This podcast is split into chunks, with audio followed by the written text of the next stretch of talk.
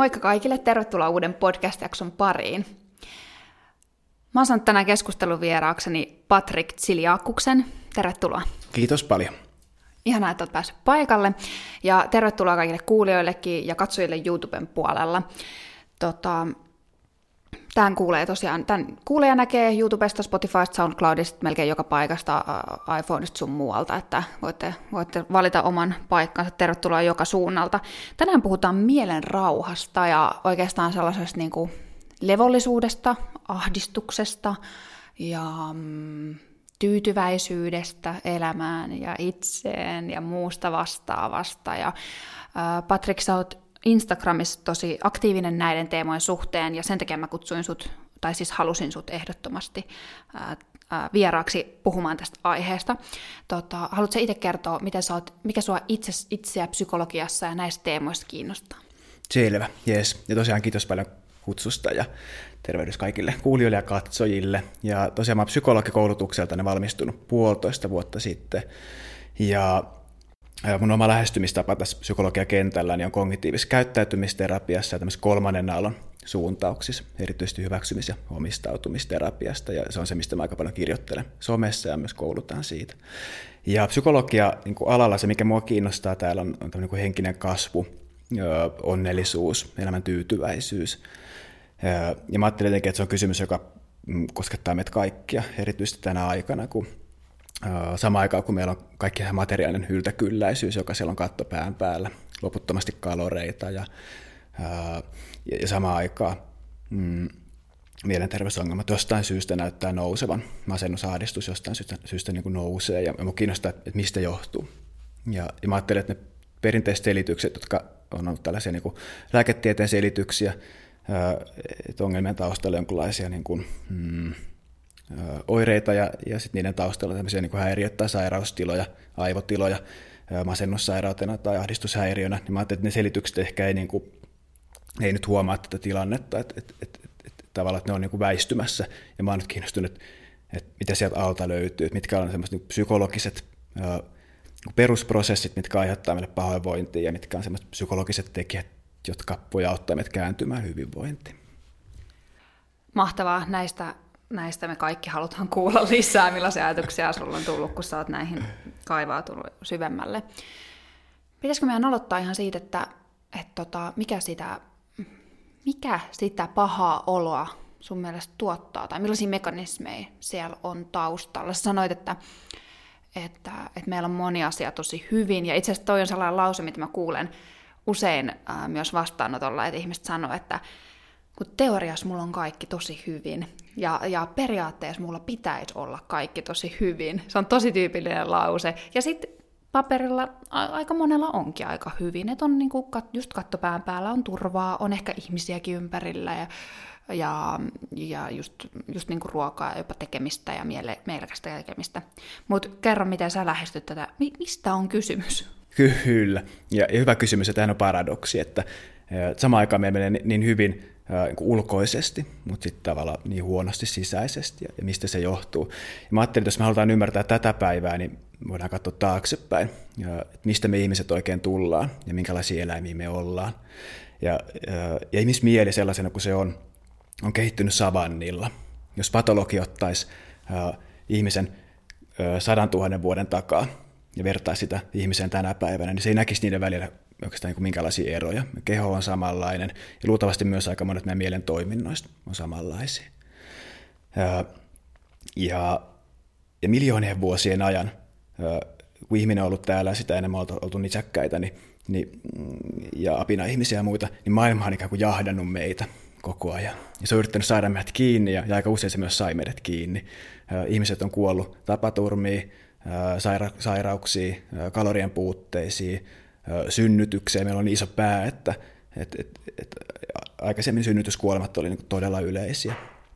Ja, ja vielä niin 1800-luvun lopussa niin 40 prosenttia ihmisistä ei koskaan saavuttanut ja, viiden vuoden ikää. Ja, ja aika usein maailma on saanut meidät kiinni. Ympäristö on monesti niin kuin, ja, onnistunut ikään kuin jollain tavalla niin kuin, tappamaan meidät ja ihmiset on kuollut näihin juttuihin. Ja, niin, että keskimääräinen elinikä on ollut ihmisillä tuhansien vuotta, satojen tuhansien vuosien ajan 40 vuotta. Mutta nyt me ollaan onnistuttu vallottaa nämä, nämä tappajat, että ne ei enää niin kuin uhkaa meitä samassa määrin kuin, äh, kuin aikaisemmin. Ja meillä on tullut uusia, äh, uusia tappajia, meillä on tullut uusia asioita, jotka aiheuttaa meille uhkaa. Ja, ja nämä uudet asiat on, että meillä on liikaa kaloreita. Ihmiset syö liikaa, ja diabetes kaksi yleistyy, ja sydänverisuonitaudit yleistyy, ja, ja stressi kasvaa jostain syystä. Ja mielenterveysongelmat, ahdistusmasennus jostain syystä kasvaa. Ja mä uskon, että se, niin mistä se on kysymys, niin on siinä, että tämmöinen evoluution mismatch, eli se, mistä me tullaan ja se, missä me nyt ollaan, jälkeen kohtaa. Ja ihminen ei sopeutunut tähän yhteiskuntaan. Ja meillä on aika paljon sellaisia perusasioita, mitä me kaivattaisiin, mutta mitä me ei tässä maailmassa saada. Esimerkiksi sosiaaliset suhteet on jollain tavalla niin kuin vähentynyt yhteys liikuntaan ja tämmöinen niin kuin kaikenlaisen tekemiseen on vähentynyt, yhteys luontoon on vähentynyt. Ja kaikki tämä aiheuttaa meille aika paljon jo niin stressiä ja pahaa oloa. Mutta sen lisäksi vielä meillä on mieli, joka edelleenkin elää siellä metsästäjäkeräilijäyhteisössä ja luulee, että, että tämä maailma on vaarallinen paikka. Me ollaan tässä vasta muutama vuosikymmen tässä tämmöisessä maailmassa, ja meidän mieli ei tiedä sitä, että me eletään pohjoismaisessa hyvinvointivaltiossa, niin se kaiken aikaa muistuttaa meitä siitä, että kuinka asiat voi mennä pieleen ja miten mä vertaudun muihin ihmisiin ja ää, kuinka mun menneisyys on ää, ollut ongelmallinen ja mun täytyy sen takia niin koko ajan miettiä ja murehtia sitä, jotta voisin toimia jatkossa paremmin. Ja, ja kaikki nämä tämmöisiä luonnollisia ajatuksia, jotka ovat aika hyödyllisiä tässä metsästä- ja keräilijäyhteisössä, hyödyllisiä siinä yhteisössä, missä maailma on jahdannut meitä, mutta tässä, tässä tuota, kulttuurissa aika ongelmallisia. Ja sitten jos vaikka mietit tällaisia, niin kuin, mm, jos mietit vaikka omia ajatuksia, se niin päivän mittaan, ajatuksia, jonka kanssa sä huomaat, että, että välttämättä paini, mutta joita sä mietiskelet omassa mielessäsi. Niin jos sä ajattelit niin prosenttilukuina, niin kuinka monta prosenttia sun omista ajatuksista jotenkin jossain tulevaisuudessa tai etukäteen niin miettii, miten asiat tapahtuu tulevaisuudessa, mitä sun pitäisi tehdä tulevaisuudessa tai menneisyydessä – murehtii, miksi asiat meni pieleen menneisyydessä. Tai sitten vertailee, että miksi mä oon tämmöinen, ja, tai tuomitsee, kritisoi. Ja sen sijaan, että se jotenkin olisi vaan niin kuin tässä ja nyt ja että okei, okay, onpas kaunis auringonlasku tai onpas hyvä hetki. Niin kuinka paljon sun mieli? Niin no aika hemmetin paljon, monta prosenttia on menneisyydessä tai tulevaisuudessa. Niin. Ja siinä on, tota, se on, niin, ehkä voisi enemmän sanoa, niin kuin, että harvempia hetkiä on se, että se on siinä hetkessä, niin. mikä on ihan kiinnostavaa, koska tavallaan niin kuin, ähm, se, se menee niin nopeasti äh, menneeseen tai tulevaan. Mä mietin, että mulla on joitain hetkiä, milloin mä tunnistan, että mä oon selkeästi niin kuin elän hetkessä. Ja ainakin yksi on sellainen, että silloin kun mä menen nukkumaan, koska mulla, mun mielestä se on niin ihana hetki, kun pääsee peittojen väliin, niin sitten mä aina, siinä mä oon aina täysiä hetkessä. Ja sitten joskus aamuisin, esimerkiksi tänä aamuna, kun mulla oli aikaa lukea vaan kirjaa ja juoda kahvia, niin mun mielestä oli niin kiva, ja siinä pystyin olla hetkessä, mutta sekin oli hetkellistä. niin kuin se niin, hetkessä oli. Että sitten mun mieli aina pomppas, kun mä sain sieltä kirjasta jonkun ajatuksen, niin sitten mä rupesin miettimään tyyliin, että miten tämä liittyy vaikka näihin tämän päivän aiheisiin, mistä puhutaan, tai, mm. tai niin kuin jotain, se meni sinne, tai sitten se liittyy johonkin, että, että ei, ei, että mä oon sanonut senkin niin kuin väärin, ja että aika nopeasti se käy siellä. Sitten aina välillä saa sellaisen glimpse niin kuin siitä hetkessä elämisestä. Kyllä, kyllä. Ja mä olin viimeksi viime yönä, heräsin kolmelta yöllä yhtäkkiä että apua, mulla on huomenna Sinnun podcast. Okei. Okay. miten, miten mä aion sanoa siihen kysymykseen tai miten mä aion vastata tähän juttuun ja minkä asennon mä otan siinä. Ja kolmelta työllä. Ja, ja tavallaan, että mulla on tämmöinen mieli, joka herättää mun työllä miettiä tällaista juttua etukäteen ennen kuin se edes tapahtuu. Eläimet ei tee tällaista eläimet huolestuu myös, mutta, mutta sitten kun se asia tapahtuu oikeasti, ei, ei mm. etukäteen, mutta ihminen on semmoinen, että me mietitään, huolestutaan jo ennen kuin asiat tapahtuu. Niin, onko se tavallaan meidän niin kuin vahvuus ollut, tai on varmasti, niin kuin, niin. että sitä ennakointia pystyy tekemään ja etukäteistä reflektioa ja sellaista niin kuin, petailemaan ikään kuin niitä tilanteita. Niin, no ehkä se voi ajatella tälle, että uh, jos kuvittelisi uh, että se on vahvuus, ja varmasti monesti se on vahvuus. Ja jos kuvittelisi erityisesti niin kuin tämmöisen tilanteen, joka, joka uhkaava, vaikka no, metsästä ja yhteisö, mennään satojen tuhansien vuosien taakse, ja ajatellaan, että sinä ja minä ollaan kävelemässä nyt savannilla, ja me nähdään jossain tuolla horisontissa musta hahmo. Okay. Ja sitten mä ajattelisin, että, mm, että, se voi olla, tota, musti, se voi olla karhu, että, että ei kannata mennä sinne ja menisin takas luolaan piiloon. Mutta sä olisikin vähän rohkeampi ja sä olisit, että, että ehkä se onkin mustikkapensas. Okei, se meni sitä mustaa ahmoa kohti. Ja, ilta tulee, mulla on vähän nälkä, sä tuut kylläisenä sinne meidän luolaan ja sitten mä katson vierestä, että ei hitsi, että okei, että se olikin mustikkapensas, harmittelen. Mutta kuvittelen, että se tapahtuu monta monta kertaa, kymmeniä kertoja. Niin ennemmin tai myöhemmin se mustikkapensas muuttuu karhuksi ja sitten se syö sut. Niinpä me evoluutiossa on tämmöinen koodi, että mm, ää, ää, tavallaan parempi, ää, parempi jäädä nälkäiseksi kuin tulla syödyksi. Mm. Okay. Parempi pelata varman päälle. Ää, parempi huolestua etukäteen, parempi stressata kuin ei stressata. Ja sitten sukupolvi sukupolvelta, niin meidän esivanhemmista ne, jotka oli huolestuneet etukäteen, ne, jotka stressasivat etukäteen, ne, jotka varautui siihen, että pahin voi tapahtua ja mietti sitä koko ajan, niin oli niitä, jotka sai lapsen ja siirsi geeninsä eteenpäin. Ja jos sä voisit valita, että kumman sä haluaisit sun omaksi esivanhemmaksi, semmoisen, joka stressasi kaiken aikaa, vertaili kaiken aikaa, murehti kaiken aikaa, tai sellaisen, joka otti ihan superrennosti eikä hirveästi stressannut mitään. Kumman sä haluaisit, että olisi sun esivanhempi. Ja mieti tarkkaan, että jos sä valitset nyt väärin, niin voi olla, että se ei koskaan tuottanut jälkeläisiä, eikä sua nyt olisi tässä. Niin, niin. Koska se lunkihan mä haluaisin, mutta tota noin, se, se, se ei varmasti ole ollut se. Niin, se ei varmasti olisi se, niin. koska se ei tuonut sitten, että se joka lungisti, niin iso chanssi oli, että se ei koskaan saanut omia geenejä eteenpäin. Niinpä meillä ihmisellä on täällä niin kuin biologinen taipumus, tämmöinen niin kuin evolutiivinen taipumus etukäteen murehtia asioita, etukäteen stressaa asioita, etukäteen miettiä, mitä asiat voi mennä pieleen tai miten mä vertaudun muihin. Et mä ajattelin, että se on jotain, mitä meidän mieli niin luonnostaan tekee, kaikkeen meidän mieli, mm. enemmän tai vähemmän. Niinpä, toi on tosi lohdullista siinä mielessä, että, tai no ei se nyt lohdullista ole, mutta siis sille, että, että tavallaan että se, se on ikään kuin osa elämää, tai se on osa ihmiselämää. Ja vähän niin kuin, ähm, siitä ei jotenkin ehkä, tästä päästään ehkä siihen, mm. että hieman, että siitä ei välttämättä tarvi niinkään jotenkin päästä eroon, ikään kuin, että sä puhut niin kuin, että se on, se on ikään kuin koodattu meihin tai on koodattu, ähm, niin siinä mielessähän se on asia, mistä me ei niin kuin mistä on jopa niin kuin epä, epä jotenkin inhimillistä, epäterveellistä, jos haluaa sanaa käyttää, niin pyrkii jotenkin niin kuin täysin irti. Jep, jep. Ja se on niin kuin hyvä ja hyvin sanottu. Ja aika usein me niin kuin, erityisesti tässä kulttuurissa, kun me ajatellaan, että, että elämän pitäisi olla pelkästään kuin positiiviset tunteet ja, ja mm. tavallaan, että normaali terve ihminen ajattelee itsestään pelkästään positiivisesti. Mutta samaan aikaan meillä on tämä miljoonien vuosien evoluutiohistoria, joka on saanut meitä ajattelemaan negatiivisesti. Mä että ehkä se pyrkimys, mm, ehkä se on mahdoton toteuttaa, että meillä ei voi olla pelkästään mukavia fiiliksiä tai pelkästään positiivisia ajatuksia. Ja, ja itse asiassa se pyrkimys siihen, niin, että se voi tavallaan jopa aiheuttaa meille vaan lisää ongelmia.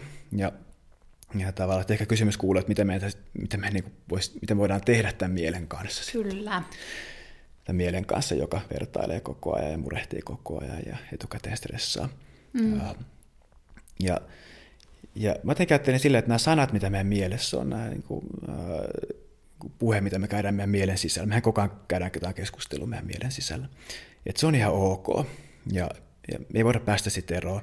Äh, me ei koskaan päästä takaisin eläinten maailmaan tai, tai pienen lapsen maailmaan, joka ei vielä käytä sanoja kuvaamaan itseään ja muita. Ja me, me ei niin päästä takaisin sinne. Ja, ja, ja sanat on itsessään ok meidän mielessä ja ajattelu on ihan ok. Että se ei aiheuta meille vielä kärsimystä tai se ei aiheuta meille, niin kuin, se ei poista sitä mielen rauhaa meiltä. Vaan, vaan ehkä ongelma on siinä, kun me sulaudutaan niihin, samaistutaan niihin ja, ja nähdään tämä maailma niin kuin niiden pelkästään ne sanojen kautta, jolloin, jolloin se sanat ja, ja, ja ajatukset alkaa niin dominoimaan meidän kokemusta. Jos vaikka ajattelisi tätä hetkeä, missä me nyt ollaan, niin jos, jos ajattelisi, että toisella meillä olisi tämmöinen ajatus, että, mm, tämä body täytyy olla täydellinen. Okay. Ja, ja kuvittelepa vaikka, että ne sanat olisi ikään kuin ja tässä mun kädessä. Ja tämän bodin täytyy olla täydellinen. Ja, ja tämä olisi se, miten me jotenkin oltaisiin molemmat tässä tilanteessa. Ja, ja se, mitä aika usein meillä tapahtuu, että me sulaudutaan näihin ajatuksiin ja, ja nähdään maailma niiden kautta, niin niin voit tehdä perässä mun kanssa, jos kuulija, niin voit kuvitella, miltä tämä näyttää, tai voit jopa tehdä, tehdä itse tämän, että kuvitella niin kuin tyypilliset ajatusjumit, missä, missä päivän aikaa huomaat olevassa. Aika usein liittyy tulevaisuuteen, menneisyyteen tai johonkin tällaiseen. Niin kuvittele, että ne sun kädessä, ja nyt ne kädet ikään kuin tulee sun kasvojen eteen niin, että se on ainoa, mitä sä näet tässä hetkessä, on nämä sanat. Ainoa, mitä sä tässä hetkessä niin kuin, huomaat, on nämä sanat. Ja tämä tilanne, missä nyt oot, ympäristö, missä nyt oot, ikään kuin värittyy näiden sanojen kautta. Ja jos nyt sinun nämä sanat, miten sä näkisit tämän tilanteen ja tämä ajatuks tällaisena filterinä, tämän podin täytyy olla täydellinen. Niin jos se nyt värittäisi tätä hetkeä tässä, niin miltä tämä tilanne tuntuisi susta? Hmm. Tämä tuntuisi hyvin, no tämä olisi hyvin erilainen, tämä olisi hyvin sellainen, mä sanoisin, että jäykkä. Okei. Okay. Joo, ainakin jäykkä. Mm-hmm. Mm. Kyllä. Ja se varmaan ehkä teki heijastuisi siinä, että hirveä jännitys ja onko mä täydellinen ja sitten ehkä alkaa skannaamaan kanssa. Niin ehkä tämä olisi myös sille, että tämä niinku menisi hyvin väär, fokusoitus väärään suuntaan, mm. fokusoituu väärään suuntaan. Et sit kun se on, että tässä, on, tässä on se, että pitää olla täydellinen, niin sitten tavallaan se on se, minkä mä huomaan ja mihin mä keskityn. Ja sitten tavallaan, kun tässä on kuitenkin eri aihe ollut tässä podissa, niin sitten tavallaan se menisi vähän niin kuin ohi. Joo. Kyllä. Nimenomaan. Eli sen lisäksi, että aiheuttaisi aika niin jäykkää käyttäytymistä, mm. ylikontrollointia ehkä, niin sen lisäksi se huomio olisi ehkä vähän väärissä paikoissa. Joo.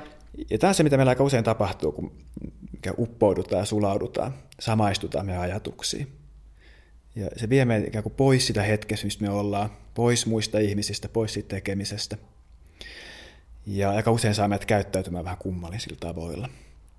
Ja, ja nyt kuvittele, että tämä on joku vaihtoehto, että, että jos sä voisit laittaa ne sanat, ajatukset, mitä sun mielessä on, vähän niin kuin sun polvelle, voisit laskea ne siihen ja, ja antaa niiden olla siinä. Ja, ja tavallaan ja samaan aikaan ottaa osaa tähän podiin, sellaisen kuin tämä on, ottaa osaa tähän hetken ja antaa niiden ajatuksien olla, olla niin kuin yksi luonnollinen osa tätä vähän niin kuin radiokanava taustalla. Että et se voi ihan ok. Et se ajatus tulee tuohon, luonnollinen ajatus, evoluutio on tuonut sen sulle. Kiitos vaan, kiitos vaan mieli tästä ajatuksesta. Tämän bodin täytyy olla täydellinen, ok. Ja se ajatus niin voisi olla siinä. Ja ei tarvitse päästä eroon siitä, ei tarvitse sulautua siihen, vaan se voisi antaa olevan niin kuin yksi asia, mitä tässä tapahtuu. Voisiko tämä olla vähän helpompi tila? Voisi olla ehkä vähän enemmän läsnä tässä hetkessä. Ja, ja tämän jotenkin mä ajattelin, että tämä on semmoinen niin vaihtoehtoinen tila olla ajatuksien kanssa. Siis tässä on yksi samaistutaan, sulaudutaan, uppoudutaan, nähdään maailma niiden kautta, niin tämä on toinen, että vähän kuin, vähän kuin päästään irti siitä sanasta ja niistä ajatuksista ja palaudutaan tähän hetkeen, takaisin tähän hetkeen. Kiitos vaan mieli. Kiitos vaan näistä sanoista. Yöllä kun mä heräsin eilen kello kolme, niin tämä on se, mitä mä tein. Mä että, okay, että kiitos vaan mieli, kun yrität pelastaa mut pulasta ja ää, alan valmistautua kello kolme yötä tähän podiin, mutta ehkä nyt ei ole se hetki. Ja sitten palata takaisin tähän hetkeen omaan hengitykseen, omaa kehoa, mitä sä pystyt nähdä, mitä pystyt aistia, muut ihmiset sun ympärillä. Ja samaan aikaan se ajatus voi olla siellä radiokanavana ää, taustalla, mutta sä pystyt myös olla läsnä tässä.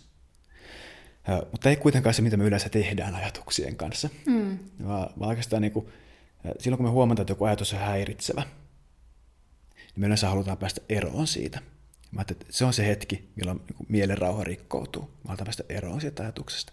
Niin kuvittele nyt, jos ajattelet, että olisi vielä yksi tila olla, ja tämä on ehkä kaikista vahingollisin tila olla ajatuksien kanssa, että sä haluat päästä niistä eroon, ja kuvittele, että ne on edelleenkin sun käsissä, mutta nyt sä työnnätkin ne kädet mahdollisimman kauas susta. Sillä, nyt sä haluat, okei, okay, sä haluat saada tätä ajatusta, ei ollut kiva ajatus. Joo. Okay. Tämä voi olla joku, että minusta jotain vika-ajatus, tai mitä muut ajattelevat minusta ajatusta tai muut tällaista. Mm. Ja, ja koska meidän kulttuuri kannustaa meitä tähän positiiviseen itsetuntoon ja normaali ihminen ajattelee vain ja ainoastaan positiivisia ajatuksia itsestään, niin samaan aikaan niin se vähän kannustaa, että työnnäpä pois ne ikävät ajatukset. Mm. Niin jos nyt yritetään oikein kunnolla tehdä sitä, työnnä oikein kovaa niitä käsiä mm. eteenpäin, että, haluan näitä ajatuksia, työnnät niitä pois. Kaikin voimin, kaikin voimin. Minkälaista tämä on? Mitä sä huomaat, että nyt tapahtuu? No erittäin jäykkää myös, vie kauheasti energiaa. Okay. Okay. Sitten se energia menee siihen työntämiseen. Jep. Ja siihen menee aika paljon energiaa, ei kyllä jää energiaa sitten niinku oikeasti tehdä tätä podia. Niin. silleen, että... Niinpä. Ei jää energiaa tähän podcastiin tekemiseen. Mm. Sitten ennemmin tai myöhemmin se ajatus kuitenkin popsahtaa tuonne kasvoille taas, sitten se popsahtaa kaksi niin. kertaa voimakkaammin. Niin tota, ja just näin siinä tapahtuu, jos me halutaan päästä eroon jostain, mikä meidän sisällä on. Hirveästi aikaa hirveästi mm. energiaa, mm. mutta me ei päästä sitten eroon. Se on kuitenkin siinä. Ja sitten se ö, vie ikään kuin energian meistä pois ja vie meidän huomioon siihen myös silloin. Mm. Niin sitten tämä vaihtoehto, että antaa se nolla. Se on ihan ok. Ja me ei aina osata tehdä tätä, tätä, tätä niin kuin itsellemme, tai meillä on vaikea kuin, että ymmärtää, mitä tämä tarkoittaa. Ja, ja, mutta me nähdään tämä paremmin, kun mietitään muita ihmisiä. Ja, jos kuvittelisi tälle, että ää, kaikki maailman ihmiset samaan aikaan, samaan kellon lyömään, tai joku tämmöinen sopimus, mikä tehtäisiin, ottaisi paperilapun käteen ja, ja kirjoittaisi sinne jonkun ajatuksen, mikä niitä vaivaa. Jonkun itsekriittisen ajatuksen, minkä, joka ehkä, no, mistä ne on yrittänyt päästä pitkään eroon. Okay. Kirjoittaa sinne paperille. Ja aika monet luulee, että on ainoita ihmisiä maailmassa, joilla on tämä ajatus. Okay. Ja sitten ne näyttäisi samaan kellon lyömään, näyttäisi nämä muille ihmisille. Sitten me katsottaisiin ympärille ja huomattaisiin, että okei, okay. muilla olikin tämä sama ajatus, joka niitä vaivasi. Okay, mä en ollutkaan yksin. Ja sitten siellä joukossa olisi joku ihminen, joka on sulle rakas ja läheinen, joku 3, 4, 5-vuotias veljen tytär tai kummitytär tai joku, joku muu, jonka sä tunnet hyvin. Ja silloin olisi myös joku ajatus, mikä sitä vaivaa. Niin mitä sä sanoisit sille pienelle lapselle? Antaisit korvapuustin sille tai sanoisit, että sulle ei saa olla tuota ajatusta tai että sun täytyy päästä tuosta ajatuksesta eroon ennen kuin sä voit elää normaaliin elämään. Ei me sanota tälleen muille ihmisille, mm. mutta me sanotaan itsellemme tälleen. Okay. Me annetaan itsellemme korvapuustia, kun me kritisoidaan itseämme. Vai sitten voitaisiinko me sanoa pienelle lapsille, että, se on ihan ok, että, että meillä ihmisillä on tällaisia hassuja ajatuksia, että meillä kaikilla on.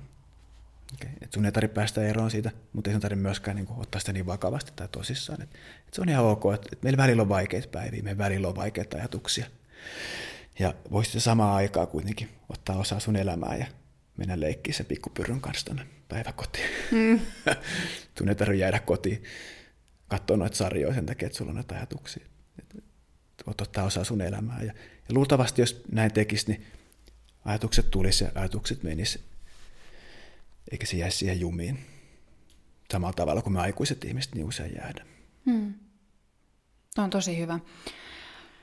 Kiitos tuosta kuvaa. Tuo on tosi havainnollistavaa ja, ja, jos olit tota, jos kuuntelit Spotifysta, niin kannattaa mennä YouTuben katsoa vielä. Oikeasti toi, puristaa niitä, niitä ajatuksia tosiaan niin kuin silleen pois, poispäin itsestä ja keskittyy siihen, niin, niin silloin se oikeasti se huomio ja energia menee siihen. Että se on niin kuin vaan, mutta se on tosi luontainen niin kuin reaktio, totta kai silleen, tiiäks, niin kuin, että pois, että on paha ajatus. Kyllähän me tiedetään, mikä, että tämä ei tee mulle hyvää ajatella tätä asiaa. Sehän on niin kuin tosi, se on niin kuin hyvä ratkaisu siihen, tai ikään kuin mm. adapti, sopeutuva ratkaisu siihen, mitä, mitä siinä niin kuin tekee.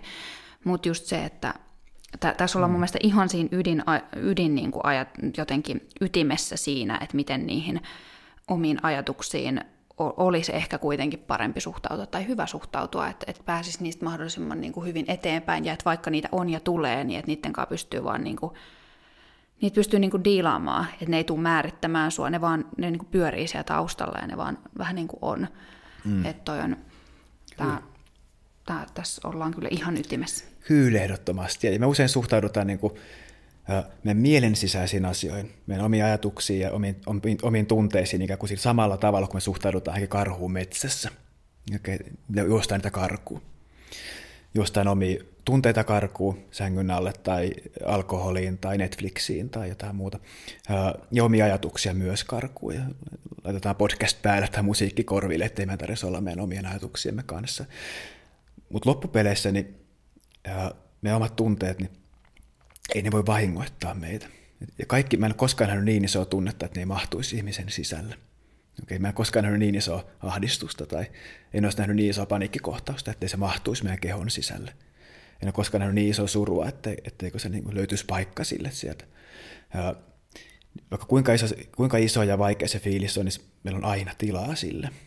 Mä en myöskään koskaan nähnyt ajatusta, jolloin puukkoa kädessä tai asetta kädessä. Että, ei, että nehän ei voi vahingoittaa meitä, mutta me usein suhtaudutaan niihin ää, ihan kuin sellaisina asioina, mitkä voi satuttaa meitä.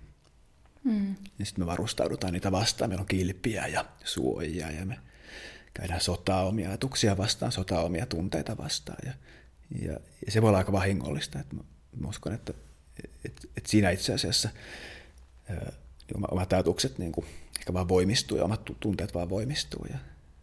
Mm, joskushan se on myös sille, että, että joku ulkopuolinen on ikään kuin syöttänyt meille sitä, sitä tarinaa siitä, että mitä ne tunteet tai ajatukset merkitsee. Et ainahan se ei ole jotenkin välttämättä tuu ihan täysin jotenkin vaan, vaan itsestä, vaan myös meidän ympäristöstä, että miten meille puhutaan tietyistä tunteista, miten me, just, just toi, että miten puhutaan negatiivisista tunteista, onko ne, niinku me, onks ne meidän keskustelussa pahoja, onko ne niinku jotenkin tosi huonoja tai tosi hajottavia, tai onko tietyt kokemukset jotenkin todella hajottavia tai pahoja tai jotain vastaavaa, että että onhan se, kyllähän se tulee myös ehkä meidän niin kuin, yhteiskunnallisesta keskustelusta mm. tai ihan pienen piirin keskusteluista, mikä asenne omassa lähipiirissä on jotenkin eri asioihin, että miten vakavana me pidetään jotain asioita. Mä ajattelen, että se jotenkin sit voi niin kuin, ylläpitää myös sitä tarvetta päästä niistä eroon, että vähän niin kuin sisäistää sitä. Saat se kiinni, mitä mä haen? Saa, joo, ja meillä kulttuurissa on vähän tämmöisiä niin kuin kirjoittamattomia sääntöjä, että mitkä tunteet on vaikka hyvästä ja mitkä pahasta. Hyviä tunteita, joku ilon tunne, yhdessäolon joku tämmöinen yhteenkuuluvuuden tunne. Sitten huonoja tunteita on suru, ahdistus, pelko, inho, häpeä. No niitä on aika paljon enemmän. Me mm. evoluutio on varustanut meidät roppakaupalla negatiivisia tunteita niin sanotusti. Niinpä. Ja, ja aika vähän meillä on niitä positiivisia. Ja mä että se on niin kuin, koska tämä on se tilanne, missä me ollaan, että meillä on aika paljon niin kuin, uh, ikäviä fiiliksiä, niin, niin voi olla myös epärealistista olettaa, että, että elämä ei kaiken aikaa toisi niitä meille jos miettii sitä normaalipäivää, niin, niin, äh, niin itse asiassa niin kuin tuntuu, että, että suurin osa päivästä niin, niin fiilikset, mitä sisällä on, niin voi olla aika vaikeita. Ja suurin osa tilanteista, mitä me kohdataan meidän, meidän niin kuin joka päivässä elämässä muiden ihmisten kanssa, on aika vaikeita, jotka luonnollisesti herättää vaikeita fiiliksiä. Ja monesti ne vaikeat fiilikset kertoo jotain tärkeää, että ne pyytää meitä jollain tavalla toimimaan tai tekemään jotain oikein. Ja jos vaikka miettii mm, uh, esimerkiksi Black Lives Matter – koko liikettä, niin sehän on saanut alueelleen negatiivista fiiliksistä. Siellä on ehkä ollut vihaa tai epäoikeudenmukaisuuden tunne tai, tai jotain muuta tällaista, mikä sitten aktivoinut ihmiset saanut, saanut kaduille ja, ja vaatii omia oikeuksia. Tai, tai ilmastoahdistus on samanlainen, että, että sehän voi saada ihmiset niin tekemään ilmastotekoja ja luopumaan autosta alkaa polkupyöräillä ja siirtyä kasvissyöntiin, että se on niin tärkeä tunne. Tai suru on samanlainen, että ihmiset monesti puhuu jotenkin, että mun täytyisi niin päästä yli tästä surusta, vaikka eron jälkeen tai, tai, tai jos joku läheinen on menehtynyt. Ja mä ajattelin, että ehkä meidän tehtävä ei ole päästä yli mistään tunteesta tai yli mistään surusta, vaan ehkä meidän tehtävä onkin niin kuin mennä sitä kohti ja ottaa se vastaan.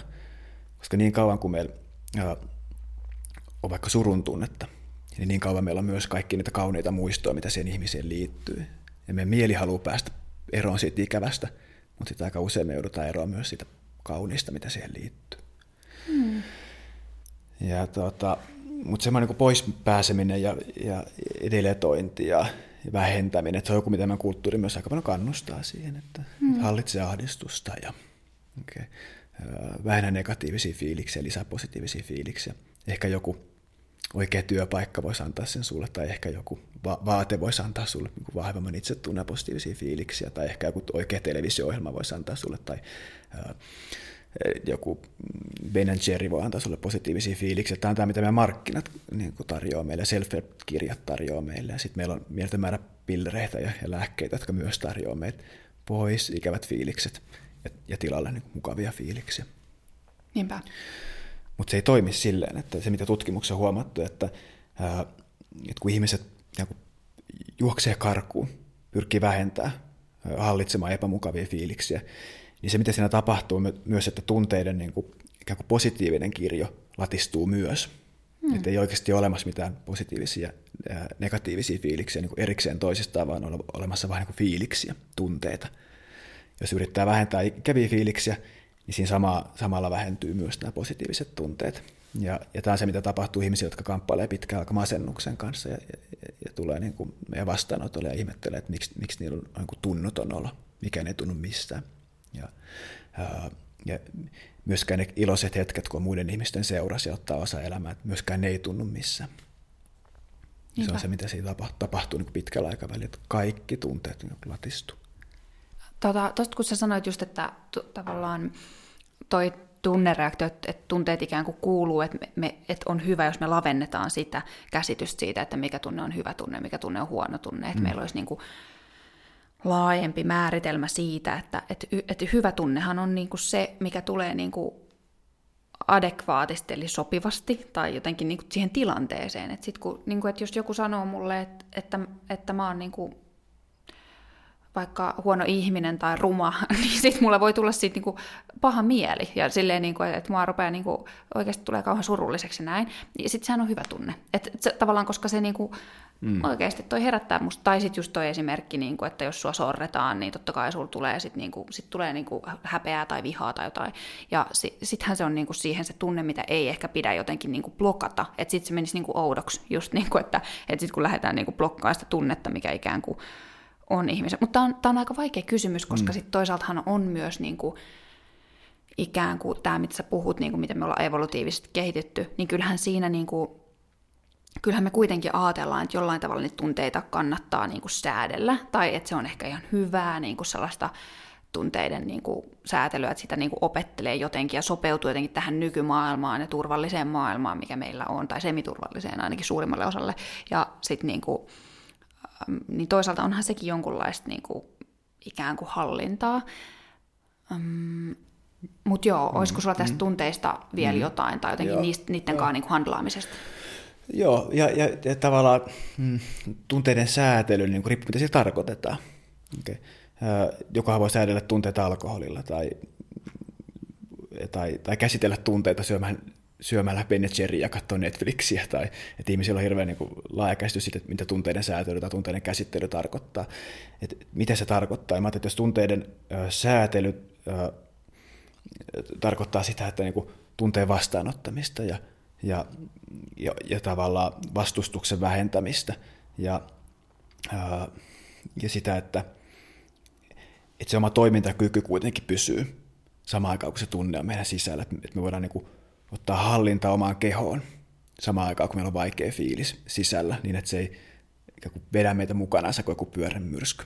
Mä että se on niin kuin hyvänlaista säätelyä, että, että, että meillä on aika vähän, niin kuin, usein meillä on tosi vähän, vähän äh, niin kuin mahdollisuuksia hallita, mitä meidän sisällä tapahtuu. Tunteet nousee, kun ne nousee, ja ne laskee, kun ne laskee, mutta meillä on aina mahdollisuus niin säädellä omaa käyttäytymistä siinä tilanteessa. Niin mä että, äh, jos meillä johonkin se kontrolli on, niin meidän omiin tekoihin. Ja, ja aika usein, kun se kontrolli menee sinne omiin tunteisiin, niin se tunne voimistuu siinä. Jos ajattelisit, että ää, mulla olisi keppi kädessä tässä, mä löysin oikein kovaa sillä, jos sun sydän hakkaa. Okei, mitä sä luulet, mitä, mitä tapahtuisi sillä hetkellä, kun mä sanoisin näin, että jos sun sydän nyt lyö yhtään kovempaa, jos sun stressitaso nousee, niin täältä tulee kepistä. Miten sä veikkaat, mitä tapahtuisi sillä hetkellä? Sydän nousisi, syke nousisi lisää. Kyllä ja tämä on se, mitä me tehdään niin kuin itsellemme vahingossa, me mieli tekee kaiken aikaa, että, että jos mun sydän nyt lyö, niin okei, okay, mulla on tulossa paniikkikohtaus, ei saa tulla. Ja sitten me lyödään itseämme sillä. Okay. Tässä mulla tulee joku ajatus ystävien seurassa, että olen huono, niin sitten me lyödään itseämme kepille, että mä en saa ajatella näin, että koska, koska mulla on ajatus, niin mä oon kanssa rikki. Ja mä niin kuin, vahingossa omilla niin kuin toimintatavoilla, reagointitavoilla monesti niin kuin lisätään sitä fiiliksen voimakkuutta. Ja aika usein se lisääntyy silloin, kun se tunnetta ei saisi tulla. Mä jotenkin ajattelisin näin, että jos kuvittelisi, että tämmöinen metafora, mikä on mielestäni aika hyvin auttaa niin ymmärtämään erilaisia tilanteita. Aikaisemmin sanoin tuossa, että kaikki tunteet on luonnollisia ja jossain tietyssä hetkessä. Ja jos joku ihminen vaikka mm, kohtelee epäoikeudenmukaisesti, niin se on luonnollista – tuntee häpeä tai, tai tuntee vihaa tai tuntee ahdistusta siinä tilanteessa. Ja ihmisen mieli on semmoinen, että, että se muistaa kyllä sen. Niin, että seuraavan kerran, kun mennään siihen samaan tilanteeseen tai saman ihmisen kanssa, niin se sama tunne tulee myös mm. uudestaan. Et sitä ei voi väistää, että, että meissä ihmisissä ei ole sellaista asiaa kuin pois oppiminen. Meillä on vaan ää, joku lisää oppimisen mekanismi, mutta me ei voida koskaan oppia pois asioita. Meidän mieli kyllä muistaa, että se tietty ihminen kohtelee meitä huonosti ja me tahdistaa uudestaan, kun mennään sen, sen, sen ihmisen luokse. Tällainen niin vertauskuva, mikä ottaa ymmärtämään, ja mikä siinä tilanteessa ja kun helposti menee niin pieleen tai mitä voidaan vahingossa niin kuin lisätä sen tunteen tai sen ajatuksen voimakkuutta, niin jos kuvittelisit näin, että, että sä oot pitämässä suuret kotijuhlat, okay, ja sä laitat kaupan kylttiin ilmoituksen, että kaikki tervetulleita, Okay. Ja Oi, sit... olisi mahtavaa. no niin, nimenomaan. Aina erityisesti tänä päivänä, kun Jep. on tämä covid tässä alla. Niin. Ja sitten sit on kotijuhliin tulisi äh, hirveästi ihmisiä, sinne tulisi naapureita ja ystäviä ja, ja työkavereita, mutta sitten sinne tulisi myös se yksi pummi, jos tämä tykkää. Okay. Joo. Me ollaan täällä Vaasan kadulla, niin riski, riski on suuri. Joo. ja, ja, tuota, ja se on nyt se ahdistus, mikä, mikä tulee kylään silloin, kun on jossain tietyssä tilanteessa tai äh, jonkun tietyn ihmisen kanssa. Okay ja se tulee sun luokse, ja se tulee sinne kotijuhliin, ja, ja sitten sä menet heti portille, että okei, että et sä et ole tervetullut, okei, että sä et saa tulla tänne, että kaikki muut saa tulla, mutta pummi, että sun pitää pysyä ulkopuolella tästä. Niin, niin miten sitä seuraa? Miten sitä seuraa? Jos kuvittelisit, että oikeasti olisit tämmöisessä tilanteessa, sulla olisi kotijuhlat, ja sä et päästä sitä pummia tulemaan, niin mikä on se ensimmäinen asia, mitä, mitä sä tekisit siinä? Ai jos mä en päästä sitä tulemaan? Jep. Mitä sä tekisit? Siis mä sanoisin sille, että sä okay. tuu. Okei, okay. eli sä joutuisit jo lähtökohtaisesti jo poistumaan sun ystävien luota ja menee sen tyypin luokse. Joo. Okei, okay, portille ehkä. Niin, portille, okay. Eli joo. pois juhlista portille, joo, portille sen tyypin pois luokse. juhlista sen okay. tyypin luo. Sitten mä niinku kävisin sitä keskustelua siinä hänen kanssaan, että hän ei, ei saa tulla. Okay. Ja, ja tota noin, että tämä on nyt niin kuin kielletty tällaisilta assholeilta, okay, että mulla on okay. huonoja kokemuksia su- niin, susta okay. tai jotain. No. Ja sitten sit mä juttelisin, no ja. jos mä etenen tässä mielikuvassa, niin, niin sitten mä luulen, tai ainakin jos mä itse olisin se pummi, niin sitten mulle tulisi vielä enemmän sellainen, että mitähän, mitähän siistiä tuolla on, koska mä en saa niin sinne mennä, että mulle sanotaan, että mä en saa tulla. Niin tota, sitten mä olisin varmaan silleen, niin kuin, että että miksi just mä en saa tulla, että mikähän juttu siinä on. Ja, ja sitten ruutaasti mä yrittäisin niin kuin jotain toista kautta tulla. Okei, okei, okay, jos saisi kyllä, ja varmaan löytäisit, me varmaan löytäisikin jonkun toisen tavan tulla. Ja, ja se pummihan sanoisi, mm. että hei, tuossa luki kyltissä, että kaikki tervetuloa. Niin. Okei. Okay. Ja, ja tämä on se, mitä meille niin oikeastikin aika usein tapahtuu, että, että me aletaan käymään keskustelua omien fiiliksien kanssa, että ah, taas se tuli. No okei, okay, älä tuu taas, ei kama, älä taas tuu tänne mukaan, että älä tuu pilata mun iltaa tänne. Ja, ja sitten saattaa vetäytyä siitä niin kuin seurasta, niin kuin sä teet tässä mielikuvaharjoituksessa, että saattaa vetäytyä siitä pöydästä, missä me ollaan. Aika usein saattaa vaikka lähteä kotiin, pois sen ihmisen luot, joka häiritsee, tai pois siitä tilanteesta, joka häiritsee, pois kauppakeskuksesta, koska siellä ahdistaa, että lähdetään kokonaan pois siitä. Tai sitten jos me kutsutaan se pummi sisälle, mutta sanotaankin sille niin kuin säännöt, että, että sä voit olla täällä, kunhan muut ei näe sua, että menet tuonne nurkkaan. Okay. Mutta mitä sitten tapahtuisi? Ei, siis mä tunnen kehossani sen kiusallisuuden, kun mä koko ajan tietäisin, että se on siellä, se saattaa millä tahansa hetkellä tulla sieltä, ja sitten toisaalta mulla menisi hirveästi, sitten mulla olisi vähän paha mieli, että se on siellä, ja, ja niin kuin, se, olisi tosi, se olisi tosi kiusa, kiusallinen tunne. Et jopa siinä tilanteessa, kun tekisi jonkun tämmöisen salaisen sopimuksen omien fiiliksien tai sen pummin kanssa, että että sä voit olla niin kuin jonkun verran siinä, mutta kunhan muut ei näe tai kunhan sä ihan liikaa esillä tässä, niin jopa silloin ää, niin kuin oma mieli olisi sidottu siihen, koko ajan mietti sitä, koko ajan tarkkailisi, missä se nyt on. No okei, toivottavasti ei tule liikaa tähän. Ja sitten myös oma käyttäytyminen olisi kuitenkin sidottu, kun se joutuisi kuitenkin koko ajan tarkastelemaan ja kattelemaan ja etsimään ja tunnustelemaan, että missäköhän se on, okei. Onko se sydämen syke nyt tässä vai eikö se ole tässä? Ja elämästä tulee hirveän monimutkainen, jos, jos meillä on tällaisia sisäisiä pummeja, joiden me ei anneta tulla meihin.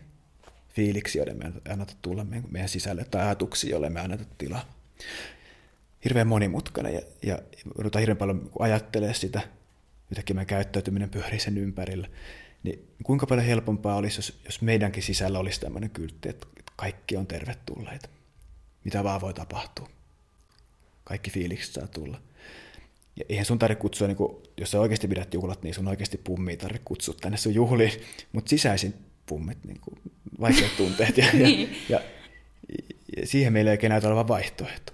Niin, plus sitten, että jos sille niin kuin silleen sanoo, sanoo mielessä, tai jos mä oon laittanut sen kaupan kyltin, että, että kaikki on tervetulleita, niin kyllähän mä silloin on sitoutunut siihen, että kaikki on oikeasti tervetulleita. Ja, ja niin kuin myös tässä vertauskuvassa, että, että jos mä oon sanon niin, niin kyllähän sit mun täytyy, täytyy niin kuin myös vähän niin kuin toteuttaa sitä. Ja, ja mä, toi on hyvä, hyvä vertaus, kun tai pummi, vaikka se onkin tällainen hassu, mutta siis tota, koska jos miettii, että tavallaan se, sit kun, jos tekeekin niin, että päästääkin sen tänne asuntoon, niin siinähän on sellainen pieni, niin kuin, tai se, se olo on, niin kuin se, sehän kirpasee eniten, kun se niin kuin, ns. tulee. Että sitten kun se tulee ja sitten ihmiset näkee, että mä kutsun tänne pummeja. Ja, ja sitten sit voi olla hetken aikaa sellainen, että miten muut ihmiset suhtautuu häneen ja, ja miltähän se niin kuin näyttää. Ja sitten toisaalta, että onko, onkohan mulla sitten niin kuin kivaa, kun sekin on täällä. Ja, mutta sitten mä luulen, että se on yleensä pahin se, kun se niin kuin sä niin kuin vähän niin kuin hyväksyt sen osaksi sitten. Se on tavallaan se niin kuin kirpasukohta siinä. Ja sitten kun se on siellä, niin sit se ei välttämättä ole enää niin paha ollenkaan. Sitten kaikki menee hyvin ja on kivaa. Tai, mm. tai, tai vähän niin kuin, että, että ikään kuin se, se ikävä tunnekin, niin se voi, se voi tuntua pahemmalta silloin etäällä, ja, ja niin kuin, kun sitä on niin kuin työntänyt pois ja, ja yrittänyt vältellä, kun sit, mitä se todellisuudessa ehkä sitten siinä elämässä on. Välttämättä. On, on joo. Ja koskaan ei voi tietää, mitä tapahtuu kun tunteen ottaa vastaan. Okay. Sitä ei voi koskaan tietää, että, mutta kes, keskimäärin kun on tutkittu tällaista niin kuin tunteiden kestoa, niin tiedetään, että, että keskimäärin tunteilla kestää noin 90 sekuntia, kun ne nousee ja laskee. No niin. Mutta aika usein ää, joku tunne niin kuin ottaa meistä vallaa ja, ja siinä voi kestää joku 90 päivää, kun me vellotaan jossain tunteessa. Niin aika usein kun niin tapahtuu, niin otetaan se tunne tänne meidän niin kuin päähän, meidän ajatuksiin, ja ruvetaan analysoimaan, pohtiin, miettimään sen sijaan, että me otettaisiin sen niin ja sinne, minne se kuuluu. Ja mä tietenkin että aina kun, aina kun me analysoidaan omia, omia tunteita, aina kun me kelataan niitä, mietitään niitä, pohditaan niitä, ongelman ratkotaan niitä, niin aina sen ä, analysoinnin tarkoitus on päästä eroon siitä tunteesta. Kun mieli ja, ja, ja tunne yhdistyy, niin mieli yrittää päästä eroon. Ja jotenkin mä en ole aina, aina niin kuin sen analysoinnin suurin ystävä. Ja mä että kun puhutaan tunteista niin se ei ehkä ole se strategia, miten me toimitaan niiden kanssa. Mutta se on usein se, mitä me niin kuitenkin ajatellaan, että meidän pitää analysoida, että meidän pitää ymmärtää, meidän pitää miettiä tätä. Mm. Ni, niin, niistä voi tarkastella, että miten se on toiminut. Jos se auttaa sen tunteenkaan, niin mikä siinä, tai jos se auttaa saamaan oivalluksiin, niin mikä siinä. Mutta aika usein se pitääkin meidät jumissa siinä tunteessa. Tosi hyvä pointti. Mm. Niinpä. Ja toi on usein se kuitenkin, mitä niinku, ihmiset miettii tosi paljon, että, että, että on, on miettinyt ja kelannut sitä niin kuin tosi monesta näkökulmasta ja sitten mitä niin kuin parempi on reflektoimaan, niin sitä enemmästä näkökulmasta on sitä veivannut. Että että jotenkin se, se että, että se voikin olla jotenkin nimenomaan kokemuksellinen ja kehollinen ja sellainen niin kuin tunne, tunnemaailman kokemisen kysymys. Mutta mä haluaisin kysyä sulta vielä, että, että mikä, mitä sitten, kun tämäkin on ehkä usein, usein kuulee niin kuin sitä mikä saattaa tuottaa pahaa oloa ihmisille ja itselle, niin, mm. niin se, että ihmiset ja itse, niin, niin, niin se, että, että tota, ei ole jotenkin niin tyytyväinen siihen omaan elämään tai mitä on tällä hetkellä. että sekin voi olla sellainen, mikä tuottaa sitä, äm, se voi olla ahdistus, mutta se voi olla jotain muutakin. Et, mm. et jotenkin, mm. niin mit, mit, mitä sä sanoisit, miten voisi olla niin tyytyväinen jotenkin itseen ja omaan elämään? Okay. Että se ei olisi sellainen, mikä tuottaisi kyllä, paha kyllä. olo. Okei, okay, okei. Okay. Ja, ja hyvä kysymys. Ja, ja mä jotenkin ajattelen, että, että mitä suurempi aukko sen välillä, missä me nyt ollaan ja missä me haluttaisiin olla, niin sen enemmän meillä on ahdistusta ja sen enemmän meillä on paha oloa. Ja aika usein se paha olo onkin viesti siitä, että elämässä on jotain pielessä, jotain, mitä me haluttaisiin korjata. Ja, ja kun me aloitettiin tästä evoluutioteemasta, niin mä uskon se, että, että moderni ihminen että vaikka me eletään tämmöisessä teknologisessa ja materiaalisessa yltäkylläisyydessä, niin silti ne meidän perustarpeet e- ei täyty tässä, tässä kulttuurissa. Ja, ja aika usein ää, ää, tota, se, tarpeet tai semmoista asiat, mistä ihmiset, ihmiset niin nauttii tai saa ää, ikään kuin positiivisia fiiliksiä tai tuntee olevansa elossa, ää, elinvoima, voimaisuuden fiilis ja tällaista, niin aika usein ne tulee muista ihmisistä. Ää, liikkumisesta, tasapuolista ravinnosta, hyvästä unesta ja, ja kaikista tällaisista asioista, mitkä liittyy siihen, mitä me tehdään. Ei siihen, mitä täällä me korvien välissä tapahtuu. Ja mä että jos me puhutaan niin hyvästä elämästä, niin mä en usko, että me ehkä ajatuksien tasolla voidaan sitä saavuttaa sellaista niin kuin, mm, ikään kuin tyytyväisyyttä, semmoista, että meillä on koko ajan tyytyväinen kaikki, mitä tapahtuu, että meidän ajatukset on pelkästään positiivisia, meidän tunteet on koko ajan positiivisia. Mä ajattelin, että hyvä elämä on jotain, mitä tapahtuu alhaalta päin, lähtee meidän jaloista liikenteeseen. Uh, mutta aika usein me odotetaan, että meidän niin kuin, yläpää jotenkin olisi uh, ohjaamassa meitä oikeaan suuntaan. Meillä on motivaatiota riittävästi aloittaa joku juttu tai myös riittävästi positiivisia tunteita, jotta voitaisiin aloittaa joku tärkeä asia. Tai että meidän ahdistus poistuisi, jotta voitaisiin mennä vaikka lenkille tai sinne harrastukseen, minne me ei uskalleta mennä. Ja, niin hyvä elämä on jotain, mitä tapahtuu niin kuin jalat edellä, teot edellä, käyttäytyminen edellä. Ja sitten me aletaan puhumaan niin arvoista ja siitä, mikä niin itselle on tärkeää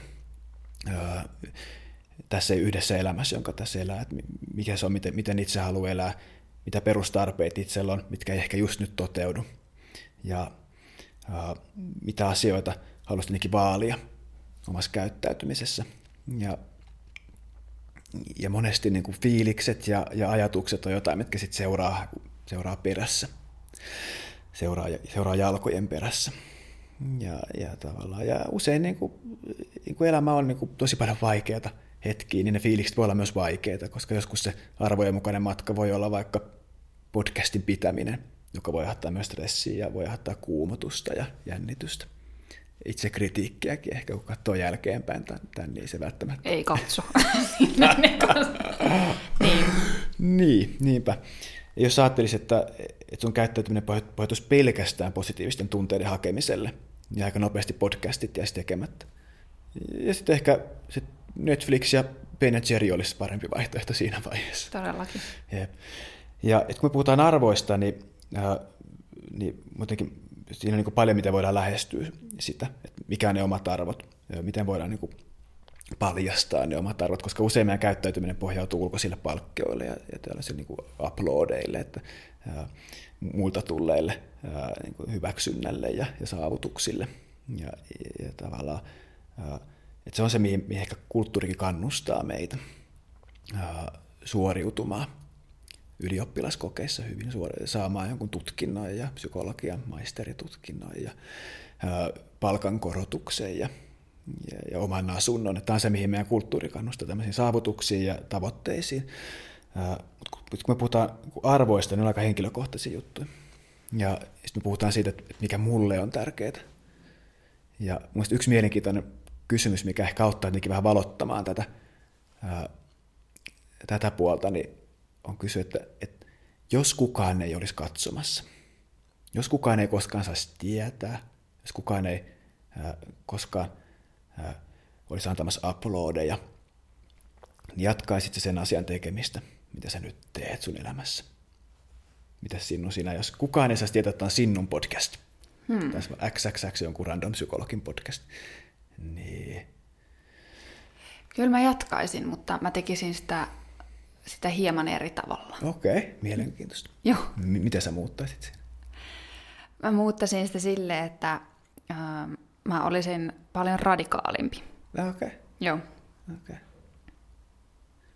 Okay. Okay. Voisit olla vähän radikaalimpi, vaikka ihmiset tietää, että tämä on sinun podcast. Ei, ei vaan. Voisin, varmasti voisin. Okay. Tämä on tosi okay. hyvä. Okei, okay, mielenkiintoista. Mm. Sitten toinen kysymys. Kuvittele, että ö, nyt saisit tietää, että viiden vuoden päästä, ei vielä, vaan siellä vähän tulevaisuudessa, niin ö, kadonnut setä lahjoittaisi sulle suuren omaisuuden, kymmeniä miljoonia euroja, okay, vaikka perintönä mutta se ei olisi sulla vielä mm. vasta viiden vuoden päästä. Niin minkä tekemisen sä lopettaisit saman tien? Ai, mutta mut siis voi, en, enhän voi lopettaa, jos se ei ole mulla vielä. Niin, se, sepä se, että, että ehkä joskus pitää töissä pysyä vaan siksi, että saa rahaa. Niin, niin. Mutta jos sä saisit viiden vuoden päästä miljoonan, niin onko jotain, minkä sä lopettaisit nyt heti? Ei välttämättä ole, mutta On, joo. Okay, okay. joo. Okay. Um, Mä en voi sanoa ei, ei, ei, ei mennä siihen ei jo. Siis, tota, no, joo. joo. siis ehdottomasti kyllä mä tekisin vähemmän töitä. Okay. Se olisi niin, tai siis niitä tö, töitä, mitä mä ajattelen tällä hetkellä. Mä tekisin okay. eri tavalla, sanotaanko okay. näin. Aivan. Ja se kuitenkin pysyisi pystyssä viisi vuotta ilman, että kuolisit köyhyyteen? Tai... No en mä kyllä pysyisi. ei kun, no, kyllä mä jotenkin tuolla. Siis joo, aivan, että tästä että mikä on se joku juttu, minkä mä voisin lopettaa. Niin, mä ajattelin kuitenkin, että ollaan realistisia ja tavallaan, että me ei voida lopettaa työn tekemistä, koska me tarvitaan jonkun verran rahaa. Mutta ei me ehkä tarvita niin paljon kuin me ajatellaan, että, mm. että ei me tarvita välttämättä viiden tonnin kuukausipalkkaa. Mm. vähemmälläkin tullaan toimeen. Mm. Kyllä mulla on jotain, mitä mä, mitä mä lopetan. Mä, mä tekisin heti itse asiassa, mä tekisin varmaan siis kuuden tunnin päiviä. Okei. Okay. Joo. Enemmän, enemmän ö, aikaa omalle elämälle, vapaa ja harrastuksille, kavereille tai muuta sitten. Tai ainakin vähemmän Niin. aikaa. Ei kun nyt mä tiedän, mitä mä tekisin. Okay.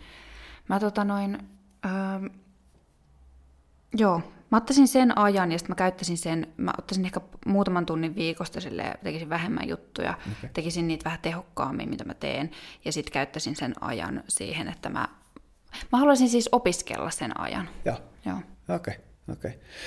Ja nämä on tämmöisiä niin kuin, tärkeitä, sulle tärkeitä asioita, joista kukaan ei tule antaa sulle uploadeja. Okay. Kukaan ei tule antaa rahaa sulle siitä, että sä opiskelet lisää. Kukaan ei kilistele maljaa siitä, että olet lukenut kirjoja vähän lisää. Mutta on sellaisia, että on sulle tärkeitä, sun sydämen juttu. Ja aika usein me niin kuin, aj- ajaudutaan ylitöihin esimerkiksi sen takia, että me halutaan miellyttää muita tai, tai saadaan vähän lisää rahaa itsellemme siitä. Ja mä että se on ulkoinen motivaatio. Ja se on ainakin se paikka, mistä me ei saada sitä tyytyväisyyttä omaan elämään. Vai ehkä enemmänkin näistä valinnoista.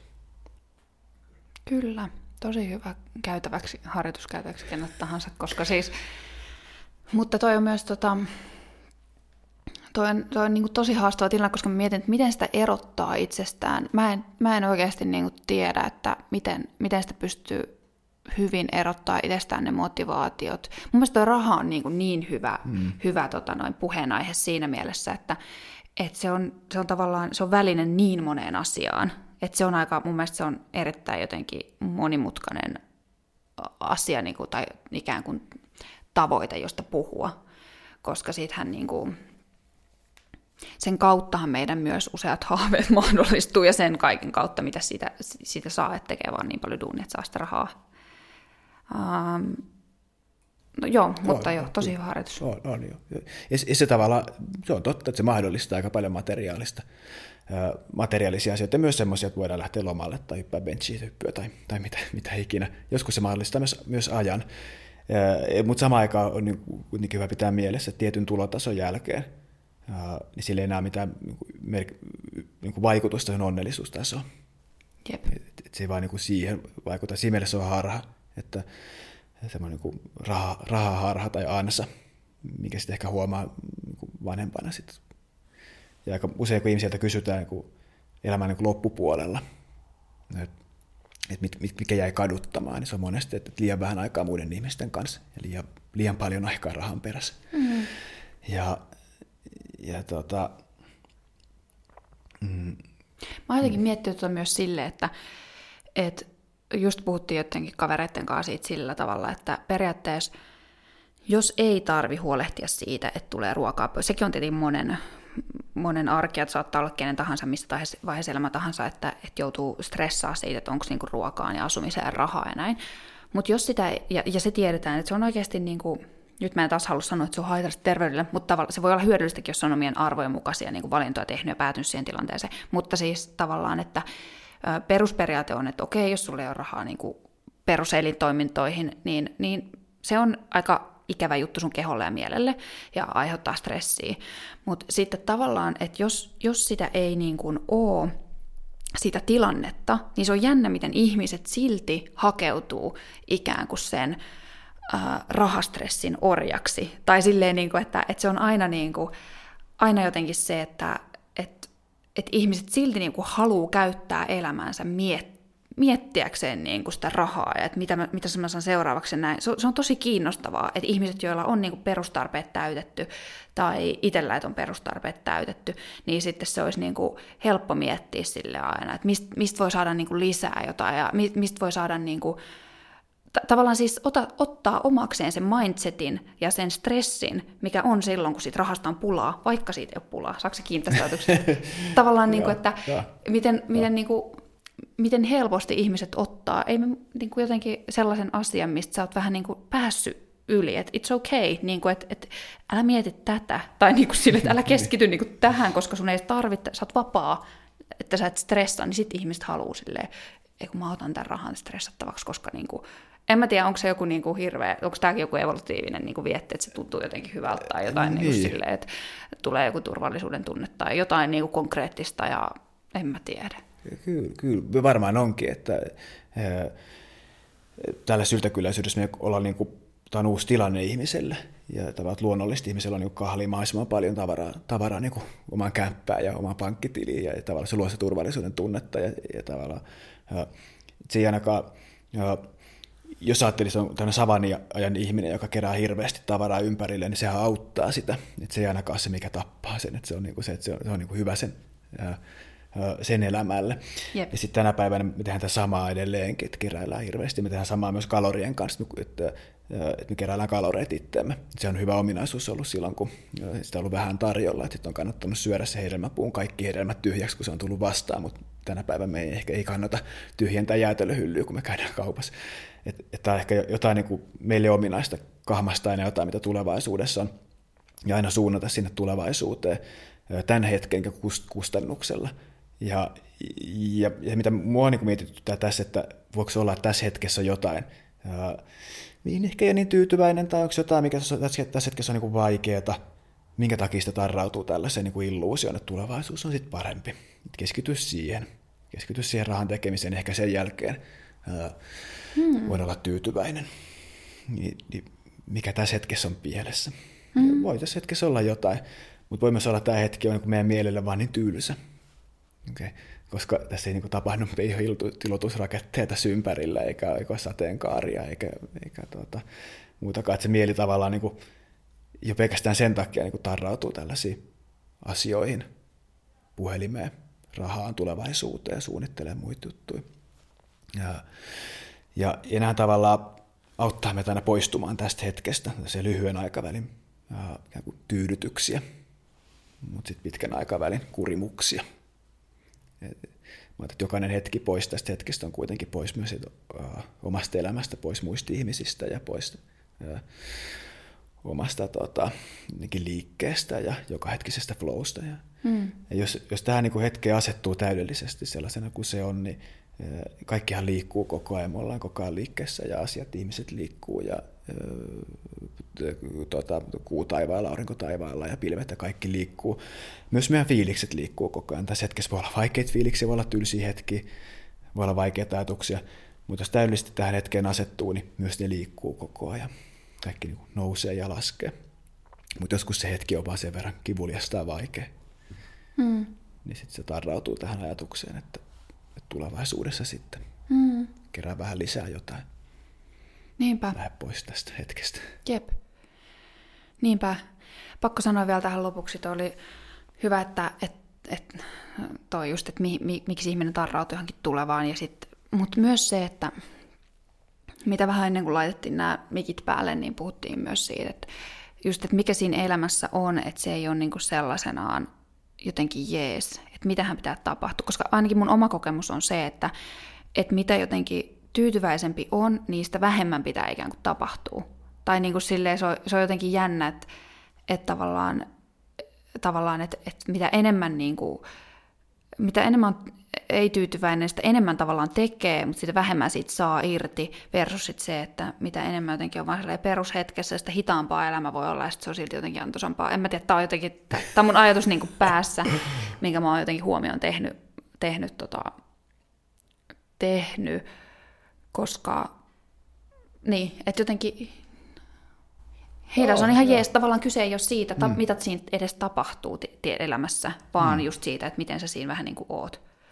Kyllä, ja me aika usein täytetään hirveällä niin virikkeellä jokainen hetki, ja, ja tavallaan, että ainakin tämän päivän elämä on se, että meillä on koko ajan niin elektroniikkalaitteita ympäriinsä, ja podcast-korvissa, ja musiikkikorvissa, tai joku Instagram vieressä, ja sitten työ tapahtuu tietokoneella, siellä on kymmenen välilehteä, ja kaikki sama, että hirveän hektistä koko ajan. Ja sitten meillä on kämppä täynnä tavaraa ja kaikki plasmatelevisioita ja autopihassa ja oma kotitalo hirveästi asuntolainaa ja kaikkea. Niin ne ihmeet vähän stressaa, kun meillä on niin paljon asioita, niin kuin, mistä pitää pitää huolta. Ja siinä vaiheessa voi ollakin, että, että, että oikeastaan niin kuin vähemmän tavaraa, vähemmän asioita, niin, niin onkin enemmän mielenrauhaa ja, ja, ja enemmän elämää. Niinpä. Ja, ja sitten se voi huomaa, joskus mä teen aamuisin parin kymmenen minuutin meditaatioita, niin, niin koko se loppupäivä menee vähän niin kuin hitaammin, vähän hitaammassa tahdissa. Ja sitten mä useimmin kysyn itseltäni, että, että onko tämä mitä mä nyt teen, niin onko tämä oikeasti niin fiksu, että kannattaako mun nyt mennä tänne ja kannes mun nyt avata Instagram ja taas uppoutuu tähän maailmaan. Sitten alkaa vähän kuin karsi elämästä tällaisia ylimääräisiä juttuja. Ja, ja sitten vaan enemmän fiilistelee sellaisia yksinkertaisia asioita, jotain puhelua jollekin kaverille tai ihan vaan kävelemistä ulkon. Niinpä, se on ihan mahtavaa. Kyllä. Ja tulee tiedostavammaksi just niistä omista toimintatavoista ja tekemisistä. Nyt täytyy ruveta lopettelemaan, koska kello on vaikka mitä. Kiitos kaikille, että kuuntelitte. Tota, noin, toi oli mun hyvä lopetus tuossa, että, että älkää kuunnella niin paljon podcasteja, koska ne vie mielenrauha. Ei vaan, mutta, tota, uh, mutta tämän podcastin voitte jakaa jollekin, joka tästä hyötyisi oikeasti. Mä luulen, että näistä näistä ajatuksista voisi hyötyä Tämä moni, poik- kun tämän kuuntelee ajatuksella. Kyllä, tämä on poikkeus. Tämä on ihan täysin poikkeus. Tämä on viimeinen. Tämä on viimeinen, minkä kuuntelet. Ja, tota noin, ei vaan, mutta ihan oikeastikin silleen, että eläisi vähän niin kuin, ää, sietäisi sitä olemista ja oleilua ja muuta vastaavaa, niin se on kyllä tosi jees. Mutta anyway, nähdään silti ensi viikolla, tai siis kuullaan ensi viikolla, koska podcasta tulee silti, kun kuuntelit sitä tai niin mä teen, koska tämä on mun arvojen mukaista kamaa. Ja kiitos Patrik super paljon, kun olit jakamassa sun tosi viisaita ajatuksia. Ja... Yes, kiitos paljon sinun. Joo. Joten ensi viikkoon. Moido!